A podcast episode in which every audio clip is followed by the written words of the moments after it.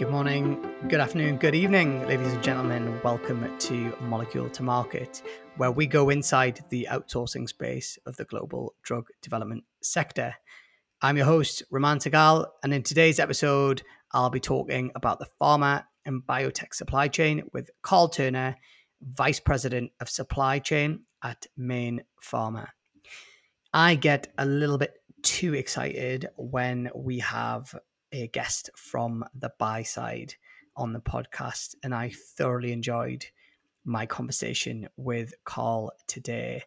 As you'll hear, I fired all the questions at him that I suspect you would want to fire at him to really build a picture of what someone like Carl, who manages a very complex supply chain, looks for when selecting CMO and CDMO partners just to give some context to Carl's role uh, at Mayne Pharma, he is involved, uh, his team is involved in managing 30 CDMO relationships across the globe, across different drug delivery systems, uh, which is a hugely complicated uh, role to undertake. And he has a, a really unique perspective because Mayne Pharma also own Metrics Contract Services, which is a very successful CDMO business. So he's able to see things from both sides of the coin. As such, Carl talks through his four C's. Uh, and as, as much as I try to add more C's to Carl's list, please look out for these almost like a framework to make sure that if you're on the vendor side, that you're meeting these aspects uh, at the very least when trying to attract buyers from the pharma and biotech sector. It was also really interesting just hearing what life is like on the kind of drug supply side and the drug development side when it comes to balancing uh, risk mitigation, but also achieving kind of economies of scale. Carl also talks about the kind of the impact of globalization on product supply and how COVID has impacted uh, seeing suppliers and getting to sites and some of the technology and events that he would typically attend. It's actually quite reassuring and, and interesting to hear him talk about how he uses CPHI to actually do a lot of his networking and and supplier relationships, which is uh, which is really interesting as we kind of live in a in a more digital kind of savvy uh, world. And and also he talks about some of the techniques and things that uh, vendors do that have worked really really well in terms of getting his attention and, and putting him on the radar uh, of Mayne Pharma. Um, and finally, he talks about uh, various things about you know you know, one-stop shop CDMOs versus specialists. What happens when a, a big one-stop shop buys uh, one of the CDMOs? How that impacts them? Being you know a, a bigger client and amongst uh, the CDMO and how that works, uh, and on the flip side, being a small client as well, and and ultimately never letting the patient down, which I thought was a lovely uh, phrase that Carl used. Uh, I really hope, and I'm actually pretty confident that you're going to enjoy today's episode. It really is an excellent uh, conversation, and it's an absolute pleasure to get insights from from experts like Carl. As always, just one simple request from me. Please give us a kind rating on the App Store that you use, whatever platform that is. And if that's too much to ask, just share the podcast with a colleague. Our connection is we try and uh, get Molecule Market into more hands and ears, if you like, of people across the industry. Enjoy today's episode. Hey, Carl, welcome to the show. Great. Thank you, Raman. Carl, let's start off by giving our listeners a bit of an overview of who you are and what you do at Mayne. And it would also be great to hear your story from, you know, college to kind of the various roles you've had to to where you are today? Yes, so coming out of college uh, was chemist and biology major and uh, was looking to find my way into the pharmaceutical sector. Uh, landed a position with Abbott Laboratories in one of their large manufacturing sites that focused on sterile injectables. Uh, so, after a couple of years in quality assurance uh, in the chemistry lab, uh, was looking to move into the management sector and uh, in a leadership role and moved into supply chain. And from there, my career transitioned through uh, various aspects of the supply chain. Great. And then, and did you move from from your uh, kind of biography? You obviously spent time, uh, I believe, at Hospira as well before um, before your ma- you kind of moved to to Mayne Pharma. That's right. Yes, started out with Abbott Laboratories, and after about uh, 11 years, uh, 17,000 of us spun off uh, to create a standalone uh, generic injectable company, Hospira, and uh, that uh, business unit ran for about another 11 years, and then we were purchased by Pfizer, and I was with Pfizer for just about uh, six months, and then Mayne Pharma came knocking, and uh, I moved over to uh, work for Mayne, and I've been here uh, nearly six years. Great, and I'm guessing. I mean, you just out of curiosity, was was Pfizer not the right fit for you, or was it just the Mayne opportunity was was too good to turn down? Yeah, it's a it's a it's a great question. You know, Pfizer's a wonderful company and and and a broad company with a lot of aspects, and and they had uh, picked up the injectable business, which is where most most of my career had been focused on. But I was looking for an opportunity to go with a uh, up and coming smaller entity uh, that was a bit more broad and also would stretch my knowledge base. So as you look at Mayne Pharma beyond the CDMO business that we have, uh, we also have a, a, pretty broad spectrum of drug delivery systems. So we're not in sterile injectables. We're in really everything outside of sterile injectables. So foams, creams, and ointments as we look at our dermatology business. Uh, we're in hormonal so- solid oral dose as you look at our women's health business. We're also in intervaginal uh, NuvaRing uh, as as a product offering. Um, and then and then we've got a lot of other uh, applications like transdermal patches. So it, it really stretched my horizon in terms of uh, that uh, pharmaceutical manufacturing. Mm, that, yeah, thanks for that. And, and Mayne's an interesting animal, and you, you touched on one of the things I was going to ask about, which is you know, Mayne Pharma is a pharmaceutical business with its own products that it you know, takes to market, and but it also happens to have a CDMO business uh, that it owns as well, which uh, many of our listeners will know. Uh, Metrics Contract Services, which is a, a very well respected uh, business out of out of North Carolina. Do, do, you mind just talking about the relationship there and uh, and also the I suppose the unique perspective that you get where you are? Uh, and I'm going to ask you lots of questions about working with CDMOs and and that type of thing, but presumably you do have a unique perspective in that you are not only the buyer and that is working with many CMOs and CDMOs, but you're also a business that owns a CDMO yourself, which I think is a really uh, curious, interesting perspective that you can that you can provide. Sure, and I I encountered this same type phenomena when I was with Hospira, Abbott, and and Pfizer as well. So we had both uh, manufacturing for our own internal products at those previous three companies, and then we also provided a third party contract manufacturing services. Uh, and so it was a unique perspective sitting on both sides of the table in that you saw clients coming in uh, looking to you to provide your expertise on the manufacturing of their products. Um, so when I came to Mayne, it was a similar uh, instance where I was able to put myself on both sides of that uh, table in in the expectations that your client or customer has, but also the expectations we have uh, as we outsource some of our manufacturing. As I mentioned, Mayne has a lot of different drug delivery systems, so we're not experts in all those different capabilities. So we do outsource. Um, so I do get the advantage of of sitting on both sides of that table. And on that point, this is one of the reasons I was very excited to have you on, Carl. Is a lot of the listeners of our podcast are on the kind of vendor side. So, you know, the CROs, packaging companies, analytical companies, CMOs, et cetera, et cetera. Take me into the boardroom of the journey of sourcing. So, you know, let's say you guys are either developing a product or you're launching a product. What does that look like in the boardroom, or where do where do you start searching? And I'm I'm genuinely very curious because you know we we hear different perspectives on how that's done, but I feel like given your your experience, you could probably give us you could paint a very uh, real picture of, of what that looks like. Yeah. So so in my current role, we're overseeing about 30 different contract manufacturing uh, relationships globally. So uh, Europe, Asia, and North America is where we have um, manufacturers producing in our label with with our name and our products. Um, so there's a high expectation uh, that they live up to uh, the standards that we have upon ourselves for our own manufacturing.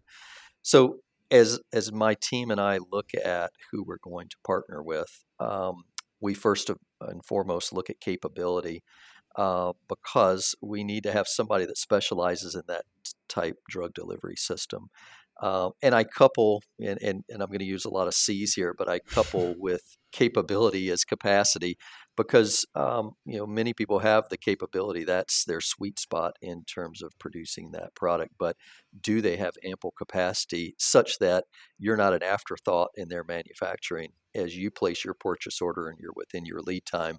Um, that you become a priority within their manufacturing space. Um, so I, I, you know, ca- capability and capacity is who we're going to go and look for first uh, when we've identified a product either that we've acquired or a product that we've developed. Okay, and like explain that search as well. Like, give me some granulars. Do you go? Do you Google? Do you go to events? Do you you know utilize your own network? I'm just yeah really interested to know kind of uh, how that how that literally works, or is it you know because a lot of co- you know, companies that have been on the podcast, you know, will try and pitch to people exactly like you. So it's always good to find out how a, a, buyer like yourself in the kind of the digital world that we live, how you actually start that search and, and what that looks like. Yeah, the, the most fruitful spot that I have found to really engage and get to know suppliers and vendors has been CPHI. And mm-hmm. uh, the the European CPHI is is probably the largest in in terms of uh, number of suppliers that are in one space, and and you not only see the contract manufacturers, you see the API and excipients suppliers and packaging suppliers. So you really have everyone under multiple roofs. It's not under one roof. It's typically multiple roofs in a large convention center mm-hmm. um, in, in, Europe, and it gives you an opportunity to go. Uh, vendor to vendor, supplier to supplier, understanding their capability, their capacity, um, and you really start to develop that early relationship um, and then as opportunities come up or requests for proposals, um, you then tend to to utilize those uh, contacts that you've made through events such as CPHI. And how oh, I actually interviewed someone from CPHI yesterday on the podcast, so that will be uh, music to their ears, no doubt. Uh, and you know, a lot of the conversation I I had it was a event specific podcast, so the future of events in the trade sector and you know will people go to events and will people travel and all that type of thing. And uh, how did that how did you how were you impacted from a covid perspective when it came to obviously not being able to go to cphi worldwide for example because because all the events were cancelled? How did you guys pivot and kind of manage that kind of challenge of not being able to physically see uh, some of your partners yeah so it uh you know it, it definitely limited our ability to meet new partners because we just were not in the in the space to go meet someone new. Uh, but those that we did have relationship with or had reached out to us, uh, you know, through contacts or through LinkedIn or through emails. Um, you know, we we had to set up Zoom calls or Teams calls to where we met those individuals. And and the thing that was interesting was watching each company very rapidly uh, go to virtual meetings and virtual uh, tours of their facilities. So we saw a, a, metamorphosis really overnight, and this happened back in 2020, where companies had very well laid out uh, and very well executed uh, videographer uh, walking through their facility, all the way from the entrance, coming through security, uh, going into the gowning rooms, and then going into the manufacturing spaces uh, where they could could take cameras in. Um, and it really gave you a sense as if you were there walking through the space. So I, you know, I really applaud those companies that took the time and took the energy to put that in place because it's really helpful when you can lay your eyes on the manufacturing space and get a sense of is everything I'm seeing uh, related to what they committed, uh, you would find if you did visit their facility. Uh, it's fascinating, and uh, it's uh, it's music to my ears actually because that was well, my day job of the business I run. One of the businesses I run, it was a big push to to say to clients, "Hey, we need virtual tours of the facility for that exact reason. You've got to give people a sense of the facility and, and that type of thing." So it's fascinating to hear the value that that you guys got as a as a buyer in the sector. And, and Carl, you mentioned thirty. If I if I if I heard correctly, around you have thirty CMOs uh, that you guys manage. Do you do you tend to use the same kind of partners again and again, or do you are you always at, at, in looking for new ones and out in the market? Just curious because it seems like a lot of CMOs to be working with, and I imagine you get to see the good, bad, and the ugly across the spectrum. Yeah, you know, I, again, it's it's it's primarily driven by number of drug delivery systems uh, and capability. So that's that's why we have so many different uh, CMOs. Uh, we do have a little bit of overlap with some CMOs that have similar um, process trains um, that we could consolidate. But we we also like having the redundancy. You know, one thing that COVID really brought for us was around risk management. And really, do you want to put all your eggs in one basket? And and from a historical procurement standpoint, I've seen this evolution of, well, if we consolidate more into one supply base, uh, there's economies of scale and there's cost effectiveness effectiveness in doing that. However, if if you spread things out, you've got a little bit of redundancy if something happens in one part of the world, or in this instance, globally. Um, you do have a fallback plan uh, to shift some production or some capacity to other suppliers. Uh, that's fascinating, and and you almost constantly, it must be like you know, juggling, having to make sure that you're not putting all your eggs in in one basket, and you do have contingency supply in place. And and that leads me to my next question. I understand you guys have um, partners all over the world in north america and in europe and asia. So uh, on one level i'm just curious to know how do you find the difference in in working with cmo partners in different parts of the world? Uh, but also uh, I suppose supply chain vulnerability and and making sure it, to your point that there isn't too much risk being carried. I'm interested in knowing do you have you guys added more partners to the mix as contingents uh, from a contingency perspective? For example you know having a local supplier in north carolina or in australia or something like that. Just curious both from a culture perspective how it is dealing with uh, different cmos in different parts of the world but also how the vulnerabilities of the supply chain have maybe shifted things and, and made you guys look at things differently. Yeah, you know, from a, from a, an ultimate supply chain perspective and risk management, you would love to have multiple suppliers for every instance. Uh, the complexity, as everyone knows in the pharma instance, is that validation, uh, the expense going into a technical transfer is extremely expensive uh, to try and stand up two different partners on the same molecule. Um, for instance, API, uh, to have two API sources is uh, a, a, very large expense. So it becomes very problematic. Uh, one of the things we've looked at, uh, Raman, is how do we how do we separate out the need for pure redundancy versus safety stock? And I think a lot of companies are doing the same thing, which from a supply chain perspective, could I build safety stock to give me that buffer to weather some sort of near term event? Uh, obviously, COVID has now uh, heading into its second year, and fortunately, companies have been resilient and continued to manufacture, continued to be able to have their employees come and produce products, which is, has, has been tremendous. Uh, but really, I think now as we look at risk management, is how do we work through a short term event, whether that be a, a weather event, a geopolitical event, um, some sort of tariff or um, transportation issue, how, how do you mitigate that short term period where you could come back up on the back end of that? Or if, if it could persist longer than, say, six months, could you use that safety stock uh, to give you time to qualify an alternate source? It's fascinating. It's really interesting just to kind of see the world from your perspective and kind of how you have to uh, mitigate risk and, and balance things. And you know, you know, both you mentioned obviously risk versus the economies of scale. It's a really fascinating kind of insight into what it's like on the kind of the buyer side side of the fence. And earlier on, you were talking about um, capability and capacity as kind of, if you like, the the core uh, decision making criteria when you when you potentially look at partnering with a with a CMO or CDMO partner. Beyond that, what what other things do you look at? So let's say, for example, you you have a project that you're looking to place and you go visit a couple of different potential partners what are the other kind of factors for example you know culture chemistry uh, it looks like we can only use c's uh, for yeah, these yeah words. well uh, yeah so absolutely so it's compliance would be uh, my next c and, you know it's so it's so critically important and you know i've i've sat through numerous inspections, whether it be the FDA or TGA or Health Canada or uh, EMA. It's it really is is so vitally important that compliance is is first and foremost.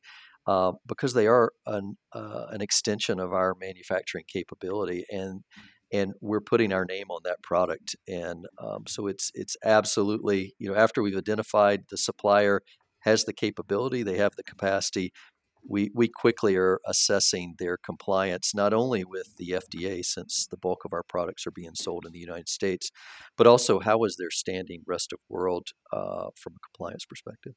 Interesting, interesting. So you've got your compliance, your capability, your capacity, and then I'm guessing it is is the next level is that kind of hey, can we work with these guys? What's the culture fit like? What's the chemistry? Or maybe that's not as important as companies think. I'm I'm interested. Is no, no, you're you're you're right onto the next C, which uh, you know, and I and I, I bucket this as a couple of C's. It's it's and I, I kind of put it under the umbrella of customer centricity. Mm-hmm. It's it's how how well are they aligned to supporting us uh, as the most important person, or in my mind, you know, we're we're the most important product that they have in their plant. Obviously, they've got other players that they're supporting, including their own manufacturing. But are we a priority, or can we be a priority with our product?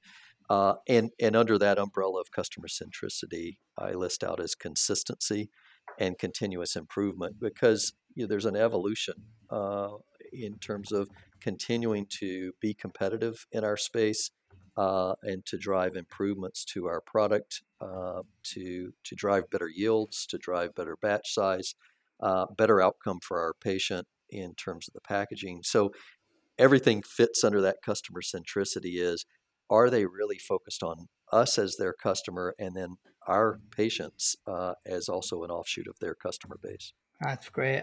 even that little framework of the the four C's that you, you mentioned, I think is uh, it's really useful for uh, unless there's more, unless you've got a couple more hiding. no, no, no, that that's good. That's good. That's really helpful, actually, just to kind of. It's interesting that you to kind of understand the framework, if you like, that you you use and and to kind of assess uh, potential partners. And um, I was reading an article today. Uh, it was pretty pretty high profile because it it made the uh, BBC World News's website, and it was uh, one of the the Moderna vaccine products has had some kind of uh, contamination, and uh, and you know you see that the name of the CDMO is kind of written lower down in the in the list. And uh, have you ever had to deal with that type of situation where you know you mentioned um, the CDMO partner being an extension of your team and it's your name on the product. Have you ever had to deal with that type of situation where something doesn't go right and it doesn't have to be a recall or anything like that, but you know something goes wrong, and just curious how you how you go about dealing with those types of situations. Yeah, so you know each one of these has some level of technical complexity, which is which is why we've outsourced it, um, and you know so fortunately you, our organization has created a team uh, and as we run into these issues or we learn about it from our, our CMO, uh, we quickly are on the phone, and, and who we bring to that conversation is uh, supply chain lead, so one of my team, someone from our technical transfer, so they sit in our R&D team, so someone that understands uh, MS&T, which is manufacturing science and technology. We have someone that really is grounded in the science of the product, uh, and then a quality uh, liaison from our organization that really is going to ensure – we're meeting the compliance as we progress from issue to resolution to corrective action to release of the product. So it, it's really that tribunal of people on the telephone, and and I would say, you know, this is this is a regular occurrence just because there's some complexity either in the manufacturing step or probably more frequently with a raw material that's coming in from a supplier where there's been a slight deviation or a slight change that is that is modified the outcome of the product to some level. Mm-hmm. Uh, and we need to find out how do we resolve that that uh, raw material issue so that we can get back into production before we, we run out of supply. You're listening to Molecule to Market, where we go inside the outsourcing space of the global drug development sector, the podcast for professionals working in the pharma and biotech contract services space how, how have things changed over the years in terms of obviously outsourcing and has, has obviously grown hugely over that time period and use of third party kind of suppliers. I'm, I'm interested to know kind of how things have changed, you know, from what it was like say 15 20 years ago to how things are today. Is it more complicated today? Is you know are things easier today because of you know digital platforms and technologies? Just i'm sure it's a combination of all but uh, really kind of curious to hear your kind of perspective on on kind of uh, the difference in you know in, in life for you based on you know what what decade you're working in. Sure. Well you know globalization uh, has really enhanced the uh, capability to really look outside of your geographic region and and really open up all the all the space to who is the best provider of, of that service. Um, so I really find it, there's been this evolution to an improved outcome, uh, no matter where you sit or where your supplier sits, um, and and that's great from our confidence in others. But I also see it on the provider's standpoint in that there's an awareness that they likely have customers also in your region. So they've become versed around, you know, for instance, FDA requirements and regula- regulations, and they can speak very quickly and articulately, not only to the supply chain team, but to our quality and regulatory team around their confidence in the outcome of their product. So I, I think it's continued to progress in a favorable manner. Um, you know, the complexities now that are facing us are really more on the very back end, which are transportation related. It, it's getting harder and harder to move goods, uh, but the quality and the confidence we have in our suppliers globally um, continues to strengthen.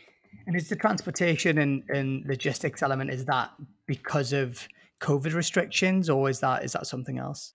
It's uh, it's it's I would say two different instances. One, COVID has played an impact. There's less passenger flights today than there were previously. But through this whole globalization, which is really the second part of this, through globalization, there's more and more goods moving globally than, than ever were before. Uh, so you see a lot more transportation, both air and ocean, uh, versus what we've ever seen really historically. So it's put pressure on the current system and has really increased that need for more capacity. That's really interesting. It's a very interesting point that is, and uh, you, you, talked before about um, you know almost being a, a, key client or an important client to uh, you know a CMO partner. So I'm curious to know what happens. You know, obviously there's been a huge amount of M and A activity in the outsourcing space in the last uh, five to ten years or so. I suspect there's been a time where you have been working with a CMO and they have been bought by one of the bigger kind of global one-stop shop type uh, giant CDMO entities. Uh, I won't mention any names, but I'm sure all our listeners know the types of companies that that we're talking about. Uh, assuming that has happened to you on your journey, how how do you then deal with that situation where presumably you go from being uh, a, a, big fish in a small pond to a pretty small uh, fish in a, in a much kind of in an ocean, basically. Sure, we have we've seen that across a couple of instances, both on contract packaging and contract manufacturing. You know, fortunately, we've had a relationship typically with those larger entities already, so we've we've likely had a contract with them just at another site, and now they've acquired uh, this this secondary site where we've also done business under the under a totally different umbrella. Um, what I have found the CMOs and CPOs that have acquired these companies in a lot of instances um, have allowed that local unit to retain that same level of relationship with with us as the buyer. Um, while they're changing some of the expectations around regulatory quality, you know, some of the specific um, expectations to, to kind of mirror the more corporate or, or larger um, providers' expectations. As they look to the customer, that customer centricity seems to be more at that local level, which helps because now I'm not having to deal with someone in a totally different area. I can go direct to the plant and um, get my questions answered or ensure that my products are being manufactured in the timeline and, and at the same level of expediency that we're expecting. Interesting. And and do you see a difference in the kind of customer centricity or the, the the level of service from say you know the big one stop shop type CMO companies and then the kind of smaller more niche partners that you work with um I, I was I'm not going to ask you if you have a preference because I'm sure there's a advantage and a disadvantage, but on occasions I'm guessing you'll go to a specialist that might be smaller versus uh, you know one of the bigger bigger types of uh, organizations. And do you do you see a huge difference between the two of them typically, or or are you seeing that almost uh, level out as time goes on?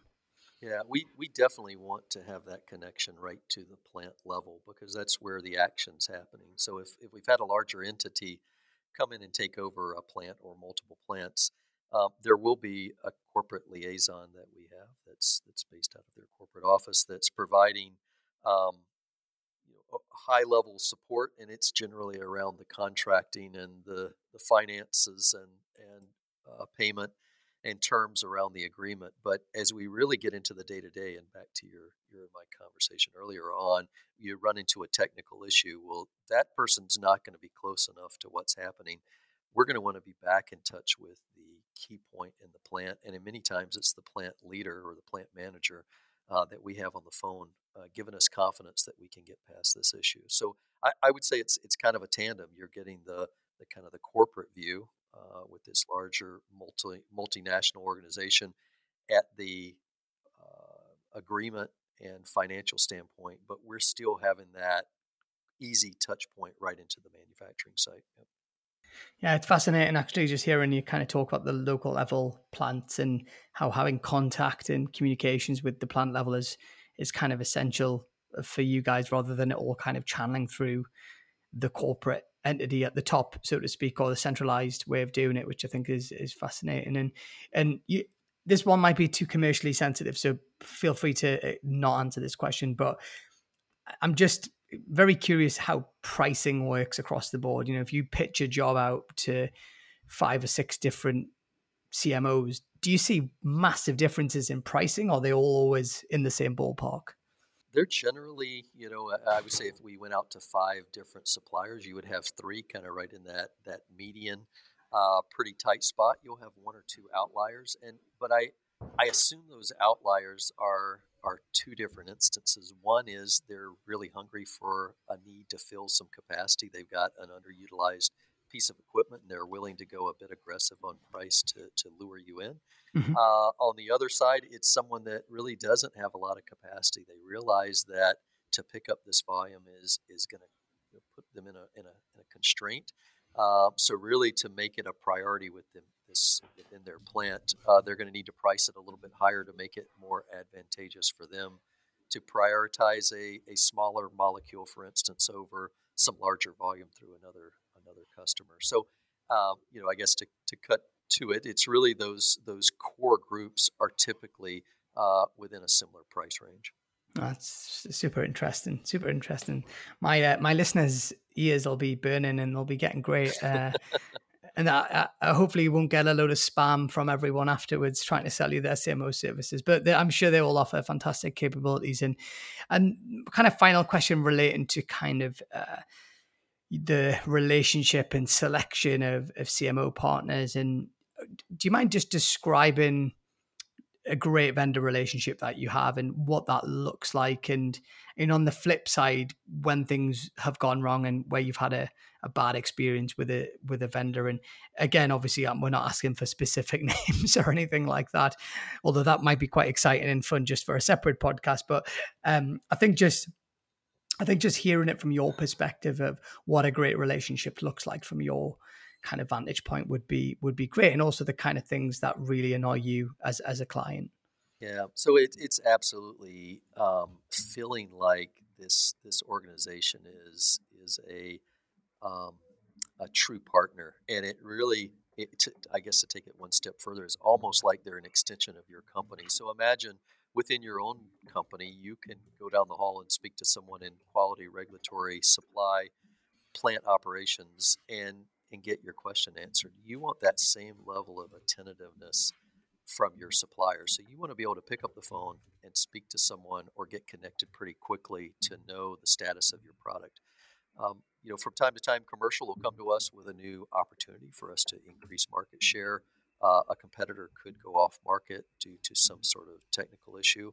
Um, and our goal is to keep supply available for patients. So, our ability to get questions answered quickly, to get resolution of complex problems answered quickly, we want to feel like that uh, we can make that connection pretty fast. It's not, we'll get back to you in a couple of days. It's, this is a priority. We understand this is a critical opportunity for you to, to capture market share or address a real term issue so that you can maintain supply. And we're here for you, and we want to work through this issue. It's it's that attentiveness, it's that customer centricity, it's it's availability. That's really interesting. And on, on the flip side, is it is it literally the opposite of all of that? you know, it, it is. It is, and I, I think the most the most frustrating instances, and and fortunately we don't have many of these, but is when you run into some sort of technical issue, or you're in need of incremental supply. Um, it's it, you know that those delays, those times of of multiple days passing, and you're really blind to what's happening. You don't know why they're not responding. You don't know if there's a raw material issue. You don't know if there's a manufacturing issue. You're starved for information, and you know, with without information, you begin to speculate what could be going wrong. And at mm-hmm. the same time, from a supply chain perspective, you're starting to get the pressure from your commercial team on what's going on. So the you know the the, the heartbeat or the cadence of the questions begin to rapidly accelerate uh, as time progresses. So it, it's back to the, the, the prior uh, companies we were talking about, which is someone that can help give confidence to you that they've got things under control or have a path forward to resolution that allows us to turn and give confidence to our commercial team or to our patients that products coming.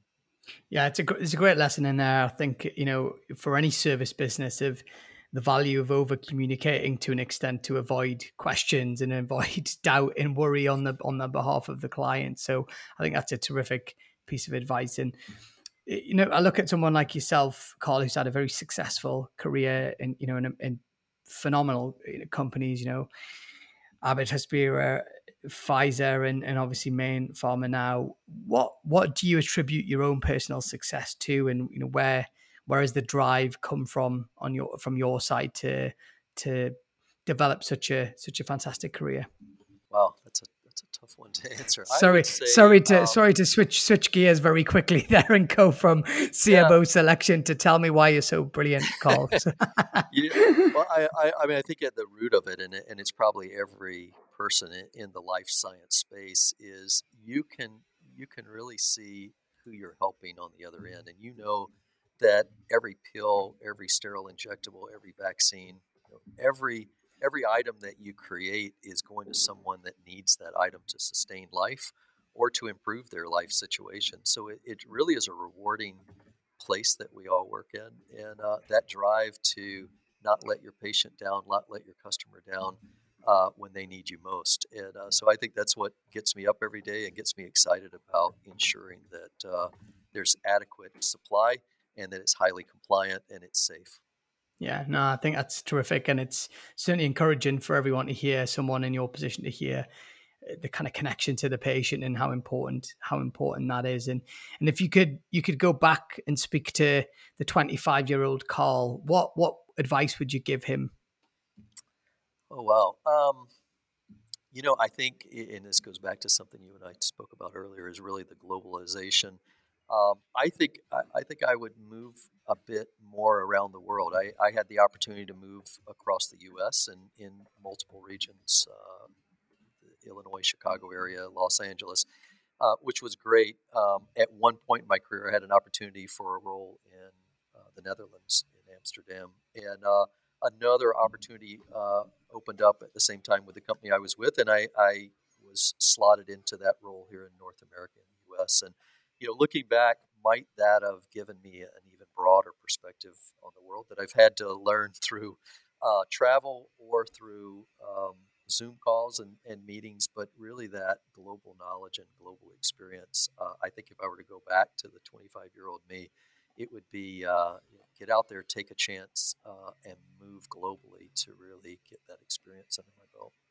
Well, that's uh, I love that being a person in my own personal life. That was a complaint I was hearing from a lot of people that were maybe 10 years ahead of me in life saying, you know, we wish wish I'd moved here or had the chance to move there. And it's often a, a location thing, which was one of the reasons I ended up moving to the US was I was like, I think I'll regret this if I don't do it now. So that's that's terrific advice for anyone who's developing a career for themselves in the space and has the opportunity to move elsewhere in the world. It's a it's a global sector that we work in and take advantage of that. And Carl, we've got another five minutes left or so, and you know I think some of the insights and uh, advice and learnings and lessons that you've provided today will be really invaluable for our for our listener. I just wanted to take a few minutes to talk about the kind of sector generally and any trends or shifts or changes that you see going on at the minute, and particularly from the perspective of as a buyer that's using multiple kind of vendors in the space and how COVID has impacted you guys. Is is there any kind of big changes or shifts or, or things that are changing from your from your side of the fence? Yeah, it's it's no doubt artificial intelligence. You know, the speed at which to make decisions, the speed at which to get information, um, is is growing rapidly, and that's in every sector of, of every business. But um, you know, we're starting to see it now.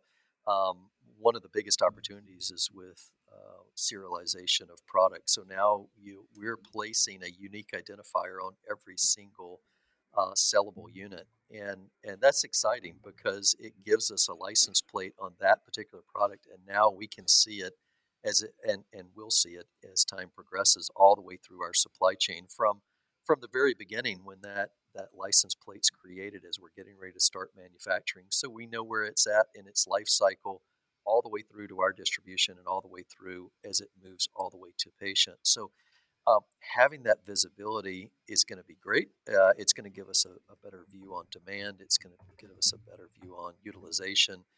Um, it's going to give us a, a, really good view on on the customer experience. Um, but with that data becomes quicker decision making, right? You know, if you go back uh, 15, 20 years ago, uh, without a lot of technology, things were a bit slower. The decisions were much slower. Um, now you fast forward to where we're at today, how quick things are. Imagine as there's more and more data available, um, it's going to make our lives a lot easier in one respect, but a lot more complex in terms of how do you sort through that massive data and massive information really to get to to the best decision.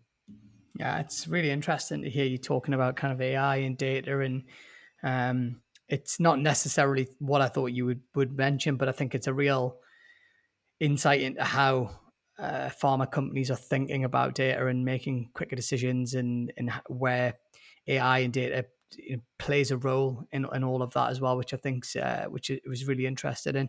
And specific to uh, COVID and the impact that you've had on the supply chain, do you are there any kind of things that have accelerated in terms of trends or anything that you, you don't expect to go back to the way they were or anything like that? And it might be just you know virtual working and you know zoom calls and stuff like that but has there been any real impact from covid that you think that, you know that might be here to stay rather than actually going back to the way things were yeah so i i do think connectivity has improved. Um, you know, really the ability to get people together quickly and make decisions versus you know having to get on a plane and, and, and go to Asia or or to Europe.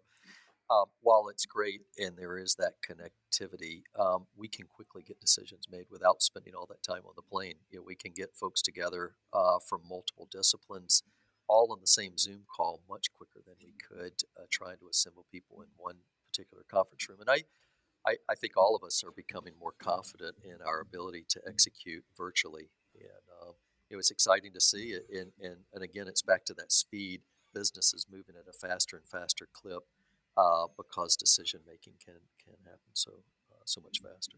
No, that's great. It's great. And I think that's a great place to end today's uh, interview. And Carl, it's, it's been a, a, real pleasure to have you on, on Molecule to Market. Thanks for answering all my thousands of questions so candidly.